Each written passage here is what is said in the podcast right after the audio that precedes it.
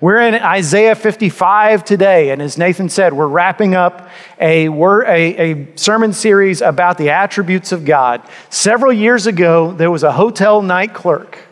This guy just worked the night shift at a hotel. And he was a Christian. He, he had an idea for a story that he wanted to write to teach his kids about God's love. And he thought, I'll just write my story down, I'll print it out, I'll give it to my kids as a Christmas present. So he did. And then he gave a few co- extra copies to a few other friends. And some of them read the story and they said, William, this is really good stuff. You ought to publish this. Now, I don't know if you know this or not, but the time has come and gone when there are publishing companies looking for unknown authors. Today, you've got to be a name. You've got to be somebody who already comes with a certain amount of cachet or you don't get published. So, so this guy, William Young was his name, decided to self publish his book, which was a story about a guy who'd experienced a terrible trauma in his life. And then over the course of a weekend, he met with God, the Father, Son, and Holy Spirit in flesh in front of him. And he called his story The Shack. Now, many of you have probably read the book. It sold 10 million copies. It was on the New York Times bestseller list for a year and a half. Made a movie out of it. If you haven't read the book, maybe you've seen the movie. Here's the thing I, I read the book, I saw the movie. It's a good story. It, I found it very moving. William Young would never claim to be William Faulkner. He's not a, he's not a great man of literature. He's never going to win the Pulitzer Prize. And, and his book's not a deep work of theology. And yet, it touched so many hearts. Why? I mean, it's a very, very Christian book. It's very much focused on the person of Christ. So, how could such a book in such a time as ours make such an impact? And I think it's just an indication that human beings are hungry for God. They're hungry to know Him. And even in our country where we're so much less religious than we were a generation ago and, and trending towards uh, a less institutional faith, and, and still if you tell someone, hey, here's a story about a person who met with God, even if it's not a true story, they want to know what it says because there's a hunger inside of us to know Him. And what I want to do today is, as we're ending this series about the attributes of God, and this is what the Bible says God is like, His own word. In His own words, here is what I'm like. I want you to know if you've been here, if you've heard some of these messages, I'm glad, I'm thankful, but just hearing me preach is not enough. See, knowing God is not an academic subject. If you want to know more about bacteria, you can look through a microscope. If you want to learn more about Alexander the Great, you can listen to a professor lecture or read a book. God is different. It has to be experienced. Uh, it's an experiential process. The Psalms say you have to taste and see that the Lord is good. And so that's what I want to talk to you about about a life that is built on actually pursuing Him as the number one priority of your life. Isaiah puts it this way in Isaiah 55. He writes, Come, everyone who thirsts, come to the waters, and he who has no money, come, buy and eat. Come, buy wine and milk without money and without price. Why do you spend your money for that which is not bread, and your labor for that which does not satisfy? Listen diligently to me, and eat what is good, and delight yourselves in rich food in verse 6, he says, Seek the Lord while he may be found, call upon him while he is near. Now, these words were written over 2,700 years ago. And yet, Isaiah sounds like a modern day financial planner. Why are you investing your money here? That doesn't make any sense. Invest it over here. This is your sure bet. When I was in seminary, I had a chance to serve as a youth minister at a, a church out in the country, out in Parker County, New Hope Baptist Church. And the man who was pastor there then and is still the pastor there today was a guy named Jim Edwards. Uh, Jim was a true pastor, a real shepherd. He didn't just get up and preach, it wasn't a job to him. He loved his people, part of why he's still there to this day. And he taught me a lot about what it, what it is to be a pastor. I had a kid in my youth group, and I'll just call him Matt. Matt's parents both had jobs, but they were struggling financially. And, Matt came to me and said, Is there anything the church can do? Because right now we literally don't have any food. And I took him to Brother Jim because I didn't know what to do. I was just the part time youth minister. This was a small church, not a lot of resources. And Jim said, uh, Yeah, let me, let me get together with your parents. Matt's parents didn't go to the church. They never went to the church, as far as I know. Just Matt was the only connection. So Matt's parents came up and sat down with Jim. Jim said, You know, we'll do what we can. I'll pass the plate. We'll see what we can raise to help you with your, with your immediate needs, but we'll, we'll take care of that. You'll have food in your, in your pantry. But I, what I want to do is I want to help you come up with a plan so you're never in this position again. And together they sat down and they walked through, okay, this is how much you make and how much you make, and here's, here's how much you pay for electricity, and here's how much you pay for, for gas, and here's how much you pay for car note, et cetera, et cetera. And so he made out a budget for them. He even included their cigarettes because they said, I know they're expensive, Jim, but we just can't, we don't feel like we can quit smoking now. So, okay, let's write that into the budget. Let's just make sure that every month you're able to pay all this off and have a little bit extra. And so they did. He gave them this budget. And a couple months later, he saw Matt at church and he said, How are your parents doing? And Matt said, Oh, we're, we're doing great. He said, In fact, uh, my parents have gotten a little extra money and, it, and it's a good thing because right now they were telling me the, the lottery's at $150 million. And so they went out, they bought a whole bunch of tickets because, man, if we get that, we're set. And, you know, Jim just threw up his hands like, What do I need to do? Why are you, why are you spending your money on lottery tickets instead of food? Why are you spending your money when chances are you're not going to win? And if you do win, I mean, read some of the stories. People who win the lottery almost always end up much less happy than they were before. And, this isn't me as a preacher saying it's a sin to play the lottery. I'm not saying that at all. I am saying if you play the lottery and you win, you better tithe, okay? Uh, but, but what I'm really saying is why? Why would, you, why would you take a chance with what little you have when there's a sure thing over here? And that's what God is saying through the prophet Isaiah. We're gambling our lives on things that don't satisfy. We're, we're spending our money on things that don't fill us when the bread of life is right there for the taking. And I know, I know most of you would stand up and say, Jeff, I'm here on a Sunday morning when I could be on the lake or, or at home or, or, doing anything else. Doesn't that mean I really am pursuing Christ? And I would say, thank you for being here, but it doesn't mean that. With all due respect, I don't know why you're here. Maybe someone guilted you into coming. Maybe you're here because you think you get points with the big guy upstairs. Maybe, maybe you're here out of, a, out of a sense of guilt. I don't know. I don't know. Like, like Teresa's story, you can be somebody who goes to church and not have a relationship with Christ at all. And even more than that, I know because I know who, how people are that there are probably folks in the room, and I don't know who they are, the Holy Spirit does, and I don't, but I imagine there are people in this room who would say, Yes, I'm a believer in Jesus, and they would mean it, and they were right. But following God is not the most important thing in their lives. They're trusting Jesus to get them to heaven when they die. They're trusting Jesus to forgive their sins and, and maybe to show up once in a while when they've got a, a, a big problem. It's sort of a sort of a divine supernatural consultant, right? But basically their happiness rides on whether they achieve this certain level in their company or whether they get to have these certain bucket list experiences or whether their marriage goes well or their kids turn out great. Their happiness is based on something else. That's what their, their, their focus is. And Jesus is just there for the stuff they can't control. And I'm here to tell you that's not a life that leads to joy. That's not a life that leads to abundance. That's not what Jesus died to give you. He says in verse 6 Seek the Lord while he may be found. And that's, that's a beautiful and incredibly blunt statement. It's beautiful because who, who are we that God would say, Yeah, come to me. Come over to my house anytime. Call me, text me in the middle of the night. I want to know you. I want you to know me. That's amazing that the God of the universe would look at us, this basically a bunch of fire ants on the, you know, ruining his world and say, no, no, no, come here and, and let me help you. But, but then there's that realistic part where he says, while he may be found. See, that offer is not going to last forever because our lives are finite and someday our lives are going to end. And we'll realize I wasted it all. I wasted the opportunity of a lifetime, literally. And I've known Christians, I've known, I've known believers in Jesus who would say, Yeah, I know I need to pursue Jesus with my whole heart, and someday I will. But right now, I'm really young.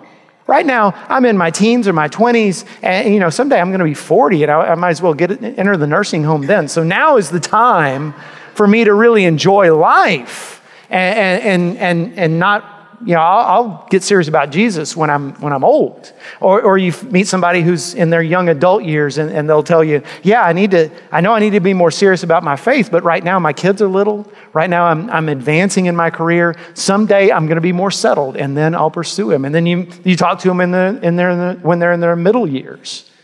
And they say, Yeah, but I've just, in the next 10 or 15 years, I want to retire. And I'm trying to set myself up so that my kids don't have to take care of me and I'll be able to enjoy those golden years. And then, then I'll pursue Christ because I'll have time. Guess what? You talk to them when they're retired and they're saying, Yeah, but I've got maybe 10 years before I'm too old to travel, too old to go to my, my grandkids' baseball games, too old to do all that stuff. So I'm going to focus on that. And then when I can't do any of that anymore, I'm going to I'm going to get serious about my faith. And every day you spend investing in something else and not prioritizing your walk with the Lord is a day you're going to look back and regret, even if you're saved. You'll stand there in heaven saying, Look at all this. Look at, look at what I have now. And I could have had it all along. But I didn't because I invested in the wrong thing. So, why should we chase after God? Number one, because you were made for it. You were made for this. Genesis 2 tells us that human beings, Adam and Eve, and us, their descendants, we were made in the image of God. Now, theologians argue and debate uh, on exactly what that means. I'll tell you what it doesn't mean. It doesn't mean that up there in the sky there's an old man that looks a little bit like you. That's not what it means. In the image of God means a lot of things, but I think mainly it means that you and I were, were created in such a way we're the only beings in the whole creation and all of the universe that can relate personally to God. Your dog does not have a personal relationship with God. Trust me, your, your, your, dog is, is a very beautiful creature. I know. A lot of virtue there, but doesn't know God personally. Neither does your cat. I can tell you, your cat does not know the Lord. Um, there's no animal on earth that knows God personally, but you can. That's what you were made for. A.W. Tozer, the old preacher from a previous generation, said it this way He said, We are called to an everlasting preoccupation with God. That's our, that's our, crea- that's our destiny. That's, that's what we were made for. Fish were made to swim, birds were made to fly. We were made to know God. And, and sometimes I, I look around and realize that in church, we don't usually do a good job of equipping people for that. We're good at getting people here, we're good at convincing them to do religious stuff, and that's not nothing. I mean, it's great that you show up on Sunday mornings. It's great that you say your prayers and, and that you show up to, to life group and, and do those sorts of things. But, but you can do all that and not pursue Him. I, I remember uh, probably 10 or, or, 12 years ago, I was pastoring another church, and, and I got together with a man who, who told me, I, have got to talk to you. It was a Saturday. Usually people are like, okay, let's leave the preacher alone uh, because tomorrow's the only day he works. So that's a joke but so but this was an urgent thing so so this guy and i were sitting down over coffee on a saturday and he told me he said jeff my, my marriage is falling apart and it's my fault he said i haven't been unfaithful but uh, yeah, i have gotten close to this woman emotionally and it, it's hurt my wife and i didn't mean for this to happen. I love her. I, I, I don't know what i'd do without her. What can i do to fix this? And i said well you know there's a lot of things you need to do, and, and getting together with a, a marriage counselor is one of them. But the very first thing you need to do is you need to use this as an opportunity to deepen your walk with God. This is an opportunity for you to get closer to Him than you've ever gotten before. That's what hard times should do to you. And, and when you do that, you're going to become more like Jesus, and the, the man she needs is somebody who's more like Jesus. So that's going to, that's going to be a good start. And he looked at me and he said, How do I get close to God? And it kind of took my breath away because this was a guy who was in my, my church every Sunday. I mean, faithfully. And he wasn't someone who was, who was uh, you know, simple minded. He was a, an educated, successful human being, capable in every area, and yet he was in church every Sunday and he didn't know how to get close to God. And I, I just wonder how many of you would say, Yeah, I don't have any idea. I just assumed that I showed up on Sundays and, and you made it happen. And, and, and I'm, I'm glad you show up. And, and I believe me, I am not trying to insult you in saying this, but you wouldn't eat once a week, would you? You wouldn't, you wouldn't eat on Sunday mornings and then go, go hungry the rest of the week. Yet that attitude is even worse. That attitude is, I never eat, but on Sunday mornings I show up and I, I, I listen to some guy talk about how good the steak tasted. If, if Sunday morning is all you get, then that's the nourishment you're receiving. And, and so I, I, shared with this guy, I said, it's, it's not brain surgery. God's not hiding. All you have to do is just tell Him, Lord, I want to know you more. And then put yourself in His presence as often as possible. Wake up in the morning and, and read His Word and, and pray throughout the day. And, and, and when you go to church, don't just sit in the, in the pew and, and listen, but get involved in relationships within that church. That's what life groups are for, so that people can invest in you and, and you can serve them and, and find a way to use your gifts and your resources to bless others in His name. You do all those those things, you're getting closer to God. You're made for this. Number two, though, here's a second reason why you should pursue God. You should chase after Him, because this world is too dangerous to walk through alone. So there's this great book written uh, a couple of decades ago called Knowing God by J.I. Packer. Some of you have read it. If you haven't, it's a, it's a good one to put on your list. Packer uh, gives an illustration at one point. He says, Imagine that someone took an, an, a, a, tribe, a, a, tribesman from the Amazon, so a guy basically living in the rainforest, no contact with the outside world, uh, kidnaps him and drops him off in Trafalgar Square in the middle of London. So, for our purposes, since most of us have never been to London, imagine you took that same guy and put him on Westheimer Street, right, right around the Galleria. He would freak out. He would, he's never seen cars. He's never seen people with light skin. He's never, he's never heard our language. He, he doesn't know anything. He doesn't know how to get food, doesn't know how to get shelter. That guy would be lost. He would need someone to come alongside who understood his language, but who was a native to this land. That's the only way he could survive. Packer's point is that's how you and I are. We're living in a world that we're not equipped to handle. There's too much wickedness. There's too, there's too many pitfalls. And you've seen this in your life. You've seen the mistakes you and I just continually stumble into when we do things our own way. He says, You need a native. And what God is, is something even better. God is someone who isn't just from here, He created here.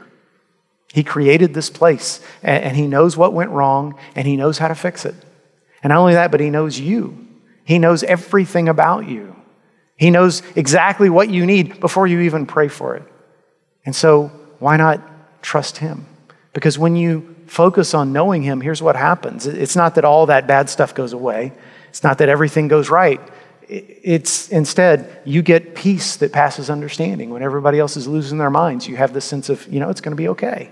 You get joy in the midst of all kinds of circumstances where you can rejoice, where you can see things that, that are exciting and, and that bring you pleasure. You get wisdom, so you know how to make good decisions. You get love, you get forgiveness, you get so many things this world can't offer. This world is a dangerous place.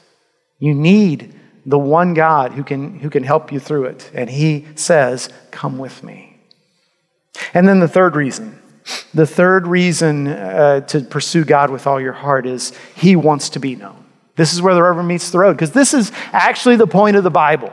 If you were to ask some Christians, your average Christian, let's say, what is the Bible about? What's the Bible's purpose? They would probably say something like this Well, it's sort of God's instruction manual for life. It's where we get the rules and we know how to do what's right and what's wrong and what's good and what's bad. And that's not the case. Yes, there are commands in the Bible. But you know how people say that the word, the, the word B-I-B-L-E stands for basic instructions before leaving earth? That's baloney. Okay, it's very cute, but that's not what the Bible is. If that's all it is, then, then we're all lost. The Bible is more than rules. Yes, the rules exist, and the rules are for your good.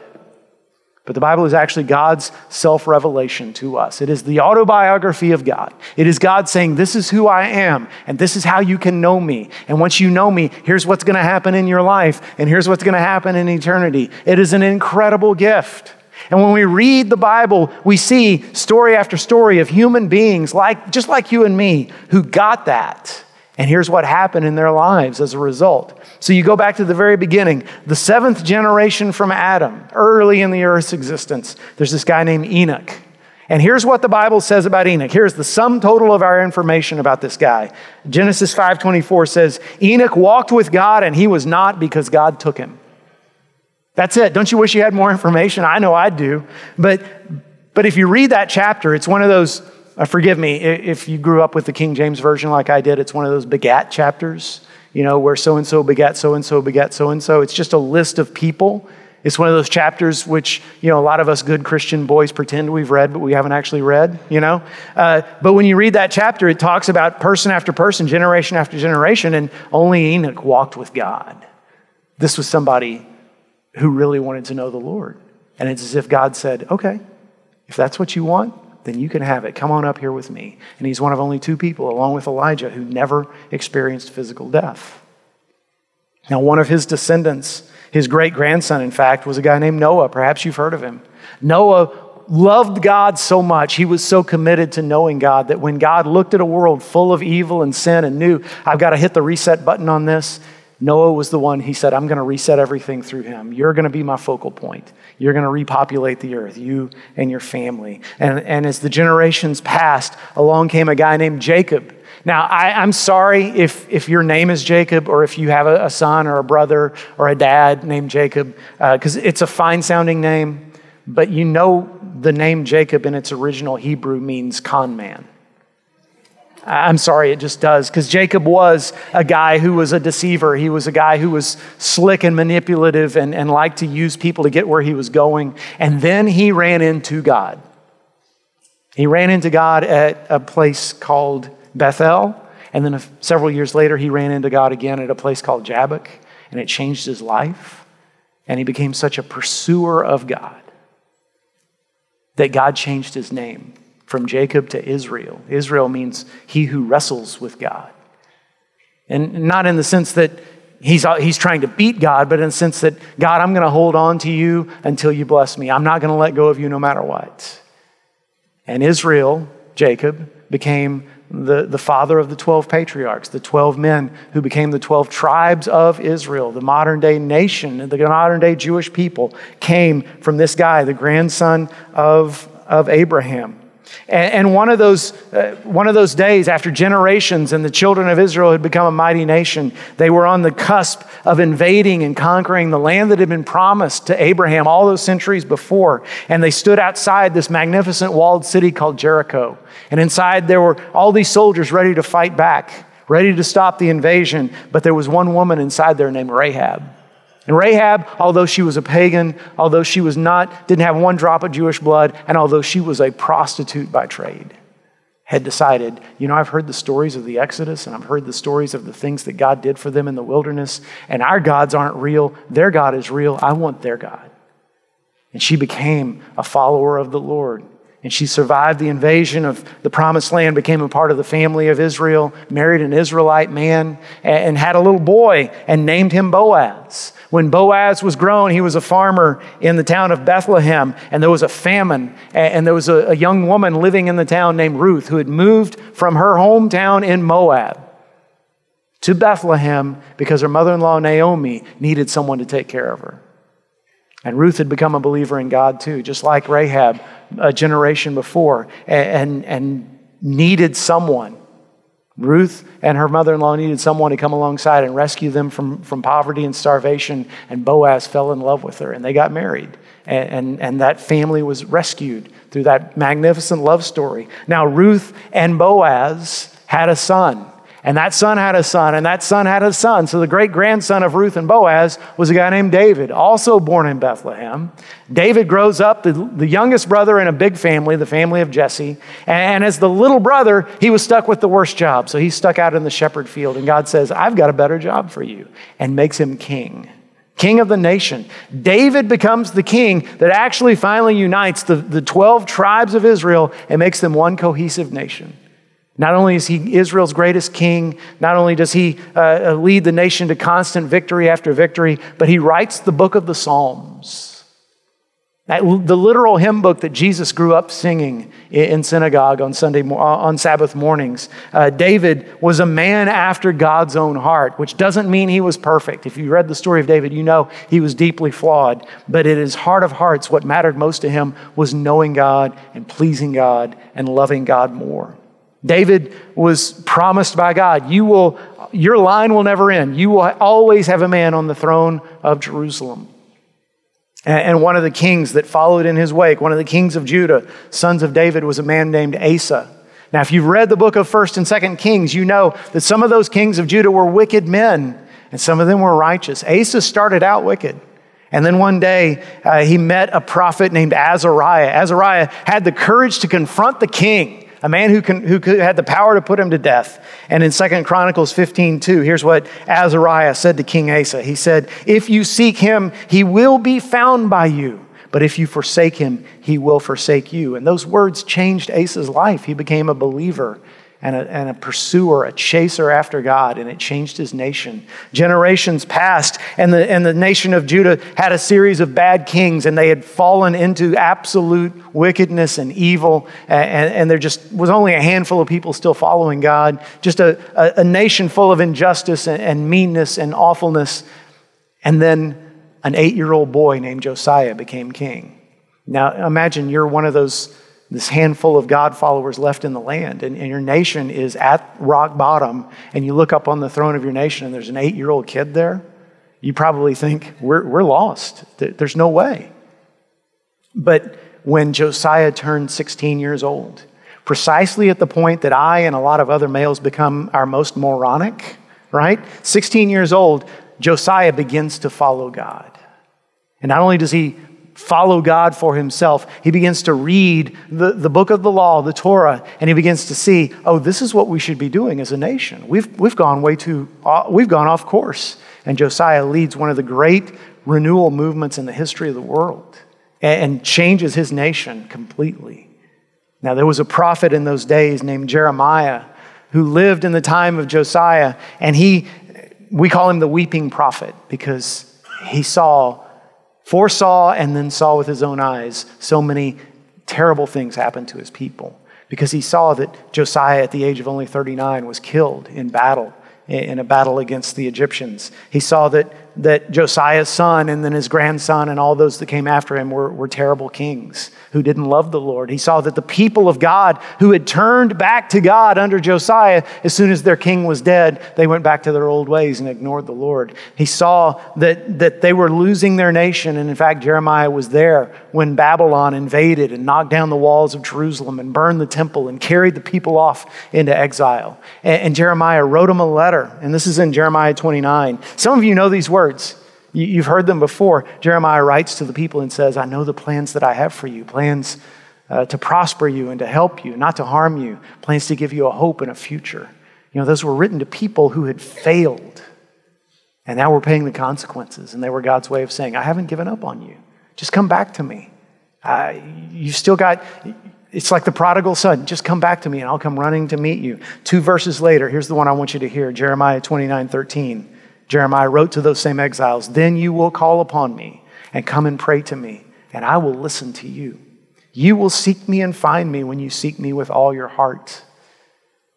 You chase after riches, you chase after the perfect marriage, you chase after uh, pers- you chase after hedonistic pleasure, you chase after kids that are happy and well adjusted. All those are fine. But you're not guaranteed to get them, and if you get them, they don't make you as happy as you think. Pursuing God is the only pursuit that is guaranteed to work. Every single time, it never fails. And then finally, then finally, the, the peak, the, the, the climax of God's story comes when a man named Jesus shows up, a, a carpenter, a builder from Nazareth and he's God in human flesh. He's God come to earth to rescue us, to give us a way to know him personally. And no longer will there be some distant God that we're not good enough for. Now, because Jesus has died in our place, the door is open that anybody, no matter what they've done, even a Rahab, even a Jacob, can walk through that door and know God personally. And as Jesus is walking along, he, he accumulates this crowd of followers. And, and one of them is this woman named Mary from a town called Magdala. Now, Mary had a couple of strikes against against her. First of all, in those days, it was considered improper for a woman to follow a religious teacher. That's not something women did. They were supposed to stay home and, and cook and clean, and the men followed the, the, the rabbis, and then they came home and they told their families what to do. Mary said, Forget that. I've found the one. I found the Messiah. I'm going to follow him. I don't care what anybody thinks. Mary was also a woman who, had, who, had, who was well known to have had seven demons inside of her which just must have been devastating. Jesus delivered her from all of that. And, and in my, for my money, in Jesus' own lifetime, there was no more faithful follower than him, than her. And my proof for that is when Jesus is dying on that cross, Peter's not there, James and John, John shows up later, but the male disciples have all run, and Mary's there. And that next Sunday, she gathers a couple of other women and they go to the tomb to worship. While the disciples are, are hiding in a, in, a, in a locked room upstairs, she's there worshiping and she sees Jesus risen from the dead, the first one to see him. That's, that's Mary. That's, that's the ultimate God chaser. And then there's Paul.